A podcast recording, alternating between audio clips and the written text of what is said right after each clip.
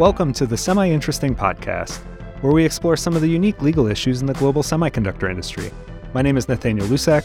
I'm an IP attorney at the law firm of Hodgson Russ and one of your hosts. I'm joined today by my guest, Elizabeth Morris from Pure Storage. We're going to be talking about how to keep your inventors engaged during the not just the technological arms race in the semiconductor industry, but also the war for talent going on, just keeping people at your company, period. Um, Elizabeth, thanks for coming today. And I know you have gone from both outside counsel to in house counsel and across the in house counsel space. Go ahead and introduce yourself a little. Hi, guys. I'm happy to be here on the Semi Interesting podcast. By the way, love the name. I think it really captures the idea of uh, focusing on the intersection between law and the semiconductor industry. And I have been involved in that industry in a variety of ways. So, um, happy to uh, share some of that with you. So I started out as outside counsel, um, working for Morgan Lewis and working for a variety of companies that are Silicon Valley based. And then I moved to KLA, which is definitely semiconductor uh, equipment manufacturing space and an older company that's been around really since the beginning of, of Silicon Valley. And that was fascinating. And now I'm at Pure Storage, which uh, does flash based memory and has been a public company for about 10 years now. So, uh, a vibe that's much closer to a startup and has a much uh, younger inventor base, which has been exciting for me. So, you've seen both sides, so to speak, in the industry. Uh, and, and today we're going to talk about how to keep those inventors cranking out invention disclosures, continuing to help the in house and outside counsel legal teams as you try to protect your intellectual property, which is a topic near and dear to my heart because before I was at this law firm, I actually was in house down the road from you at Applied Materials. That's right. You were at Applied. the competitor to KLA. Yeah. and so, just by way of, of getting into the topic, going back to when I was in house, Applied had a monetary based or a monetary based program in order to reward inventors. Mm-hmm which is not what you do at Pure at all. That is correct. But it was what I did at KLA. So I have an interesting view on both of those options. Um, I think that the monetary based awards that, you know, get paid out quarterly or yearly, you know, kind of depending on how the uh, companies are set, uh, is very traditional model that I've seen across the industry and in lots of other places too. And and uh, those monetary awards um, can be quite significant. I remember uh, somebody saying that they were, you know, remodeling their kitchen based on the awards that they were getting from their patents. Those can be quite motivating if they're pretty significant award amounts. But if they're smaller award amounts, like let's say, you know, you give out a, I don't know, $250 for a trade secret award or something, sometimes that can be lost in the noise of all of the things that are on your paycheck, you know, and you may not even notice or remember at the time that you get it, especially if it's paid out yearly, but even quarterly, you know, it can, uh, it can be a little while. Um, so one of the things that I have found fascinating is the impact that uh, Pure Storage has on its inventors by giving really at a lower monetary level, but earlier and actual products. So uh, the day before I came here, I was at a, I was at a conference and um, I was talking about the award program as well. And one of the things that I talked about was that how an award that you can get at the disclosure stage at our company is an orange Le Creuset teapot and I brought one and I gave it to the uh, the the conference organizer, and she like posted on Facebook and was like so excited and said, "Now I feel like I need to invent something," and etc. Right? And it's not that the teapot is like such a crazy splurge, right? Uh, you know, it, but it's this thing that you wouldn't necessarily buy for yourself. And pure, um, our colors are orange, so we love to give out this swag that is um, just something fun and something exciting. So anyway, she enjoyed that yesterday. Another one that's that we've done for some inventors that has been really popular are orange tennis shoes, like uh, all star kind of shoes. But we've found a company that'll write inventor on the like back, you know, little tab. And so that's been it's the kind of thing that people like wear around the office and it engages like other people to say like how did you get those orange tennis shoes that say inventor on them? or you know the hats or anyway so we have a whole swag board that we um allow inventors to choose from and they can choose to just convert it to uh, like an amazon gift card. But uh, it, we have a lot of engagement in the the fun things that people can choose. And one of the things that i think is especially interesting and exciting about the pure program is that we've automated that system to give awards at two stages in the process the disclosure stage and the filing stage, but not the issuance stage of the patents. And I think that's unusual uh, compared to other companies. But the reason is that the inventor really has nothing to do with the patent between the time that it's filed and the time that it issues. That is all, you know, your job, Nathaniel Lake, in arguing with the patent office and negotiating and getting it there. And it's, I mean, it's a great big thing when it happens, but it's not something that the inventor had really any control over. And so they don't necessarily need to be motivated by that. I think at most companies I've been at, and this is true at Pure and it was true at KLA as well, you get a plaque at that stage, right? But uh, at Pure, anyways, I don't think that there's an additional like monetary amount that you get, which makes sense because it's not really the point in time where the inventor has had to do any like heavy lifting. But at the beginning, the disclosure stage, that's when they actually wrote up their idea and posted it to our portal or you know filled out the form or whatever the you know whatever the process is at your particular company that's the stage when it's nice to reward an inventor. And my current company, we have that stage so automated that we don't even review the document before they get the automated email that says you get to pick your prize. And some people say to us, so couldn't people game that system, right? Couldn't people just post whatever we want? And um, my colleague, who you'll get to talk to later, he says, game the system, please. We don't care. Like, you want to post your grandma's like recipe into our portal? Like, go for it, you know, because we just want to know that you know how to use it. And at that stage, we're just giving like $75 awards. You know, they aren't a big deal and they can only get one per quarter. If they submit more than one in a quarter, they still only get one award. So it's it's a matter of like teaching people to come to us and to be uh, willing to share their ideas and making that process as fun as possible up front. And then they, when they do, you know, the more significant work of having to review, a, you know, a fully written application and the claims and and do the um, discussions with outside counsel at the filing stage, then we give a much more significant award, like a big Lego set or uh, a bicycle or you know something at that level, uh, a, a camping tent as long as it is orange, you know. So uh, they they have a they have a good time with that too. But it's been it's been a really interesting ride to see how engaged inventors are in the process of getting these toys as opposed to money or it, it, the number of people that choose the specific item instead of just the monetary award is uh, is really impressive to me.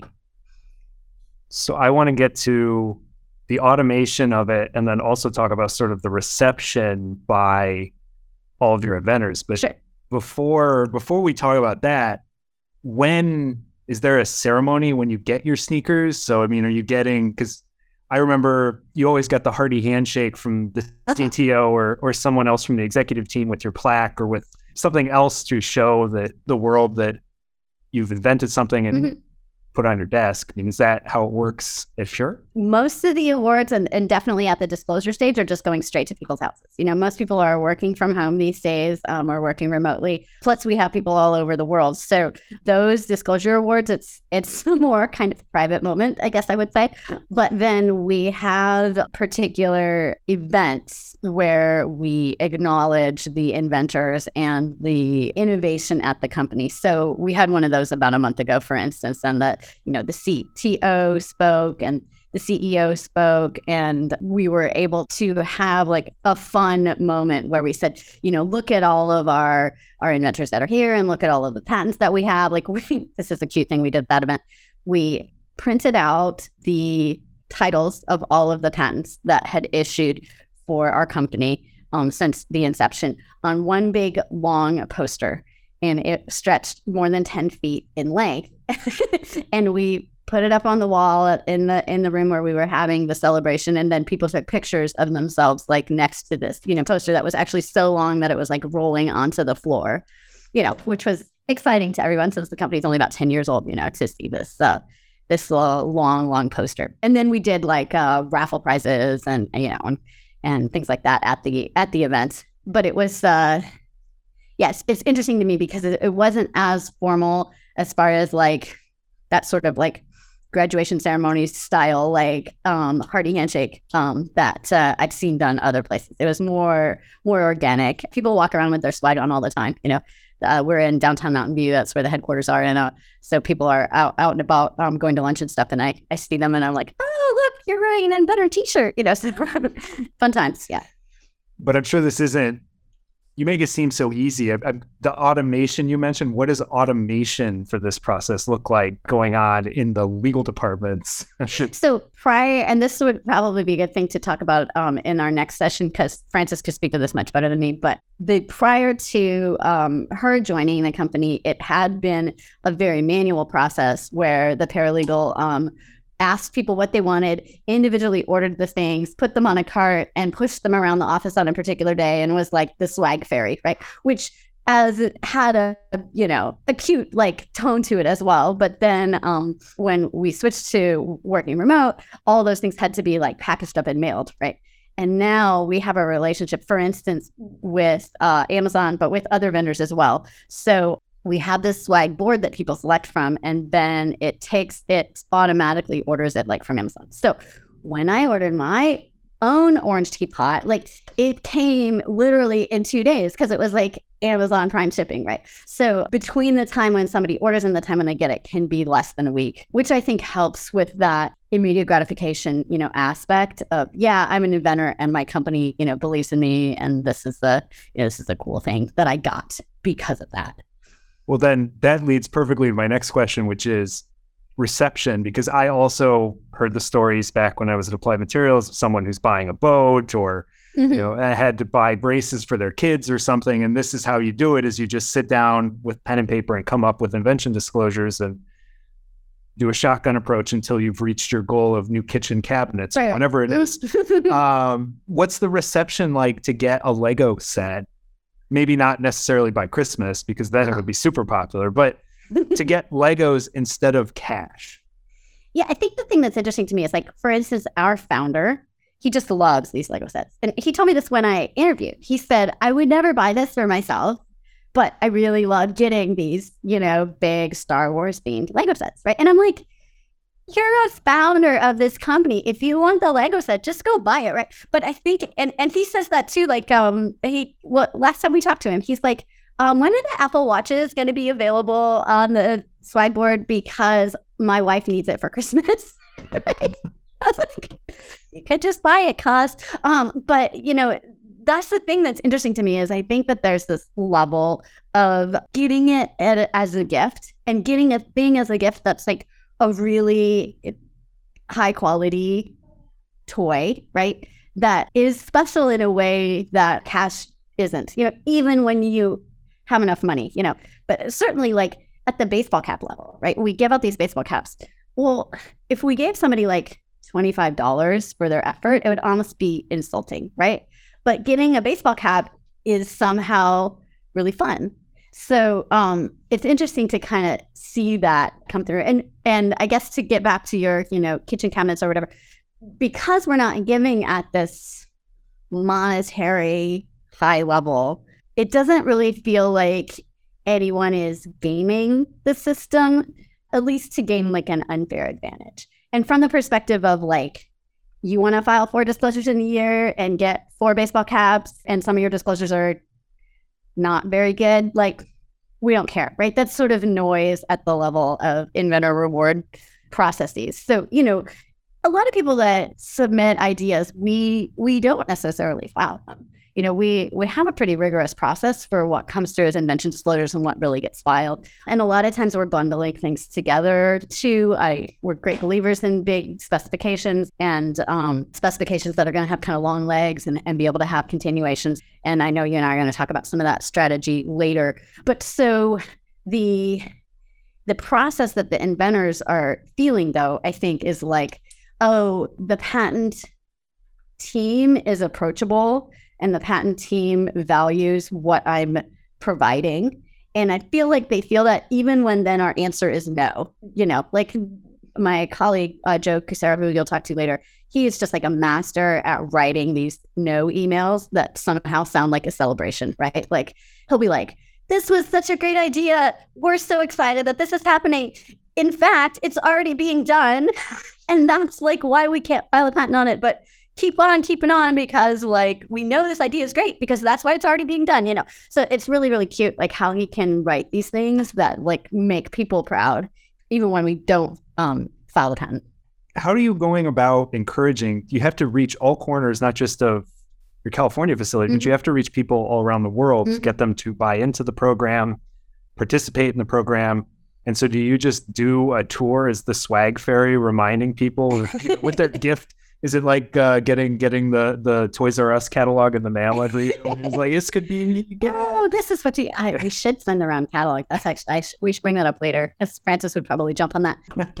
it's uh um we do go to the division meetings and we have have done so sort of virtual roadshow where we talk about like this is what it means to get a patent and it's not that hard and don't worry, like we promise we're never going to sell to a troll. Like we're, we're, we're not going to be evil with our patents. And like some of the other like concerns that people have, you know, we're, um, we are, I would say we're very aggressive in our IP focus as a company, but we're not aggressively litigating. We're just like building the missiles so that if we, if somebody pokes us, we can, uh, we can retaliate, but we're not we're not actively uh, trying to go after anybody, at least currently. Never want to show my options, but you know, it's we like to be able to tell inventors, like you know, they don't need to worry about their patent submissions falling into the wrong hands. Like that's a that's a, a very important aspect of the company's culture that that we're bringing to them. So we talk about that, and then we talk about like here's where the portal is, and look, there's only three questions: your name, your email, and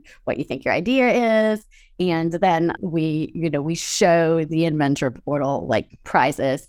Um, and that has been really effective. We've seen a 25% increase in submissions since we've gone around and done this roadshow this summer. And i'm really excited that next year you know travel is now opening back up again.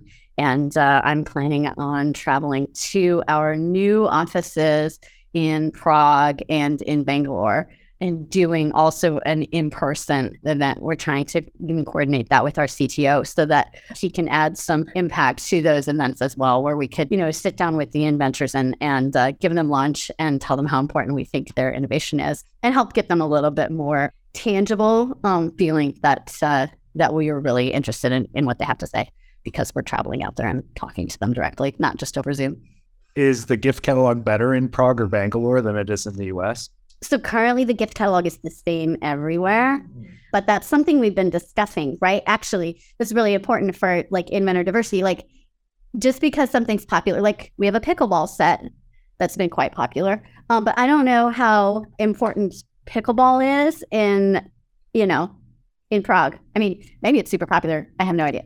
But you know, that's the kind of thing where like um, we were looking at some pashminas, so some beautiful scarves um, that are orange that uh, we think might be popular with our our female inventors. And those might be more popular in different parts of the of the world. So that's actually something we've been discussing and thinking about. Or should we have certain things for certain holidays?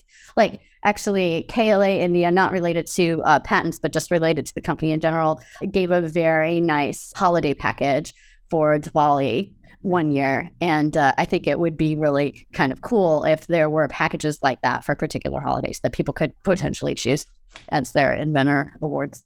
This is uh, an interesting perspective on how to do things. And as someone who just purchased a large Lego spaceship, though not in orange, uh, I I'm excited.